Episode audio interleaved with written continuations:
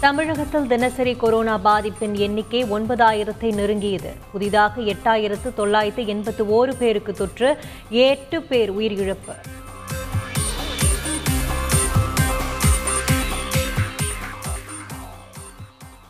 சென்னையில் ஒரே நாளில் நான்காயிரத்து ஐநூற்று முப்பத்து ஓரு பேருக்கு கொரோனா பாதிப்பு. செங்கல்பட்டு திருவள்ளூர் காஞ்சிபுரம் கோவையில் தொடர்ந்து அதிகரிப்பு.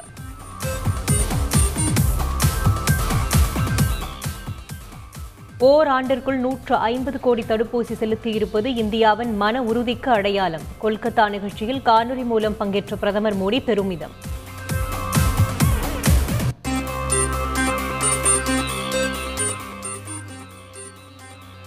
தமிழகத்தில் நீட் தேர்வை ரத்து செய்வது தொடர்பாக இன்று அனைத்து கட்சிகள் கூட்டம். அதிமுக காங்கிரஸ் பாமக விசிக உள்ளிட்ட கட்சிகளுக்கு ஆளும் திமுக அழைப்பு.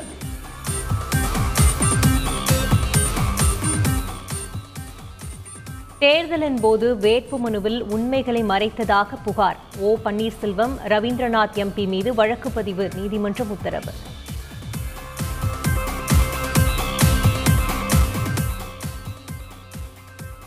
தேர்தல் வாக்குறுதிகள் அனைத்தும் நிறைவேற்றப்படும் என முதல்வர் ஸ்டாலின் உறுதி.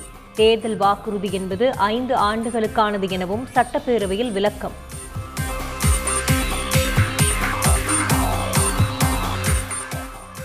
மருத்துவ சங்கங்களின் பதவி காலத்தை மூன்று ஆண்டுகளாக குறைக்க சட்ட முன்வடிவு.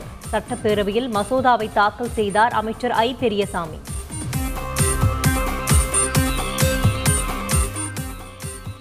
கூட்டுறவு சங்க திருத்த சட்ட மசோதாவிற்கு எதிர்ப்பு தெரிவித்து அதிமுக வெளிநடப்பு. லாபத்தில் இயங்கும் நிலையில் முடக்குவதா என எடப்பாடி பழனிசாமி கேள்வி.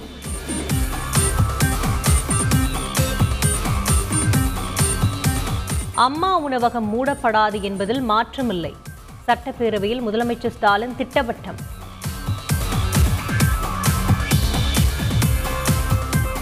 விவசாயிகள் சிறு குறு மற்றும் நடுத்தர நிறுவனங்களுக்கு பொதுத்துறை வங்கிகள் உதவ வேண்டும். மத்திய நிதியமைச்சர் நிர்மலா சீதாராமன் அறிவுறுத்தல்.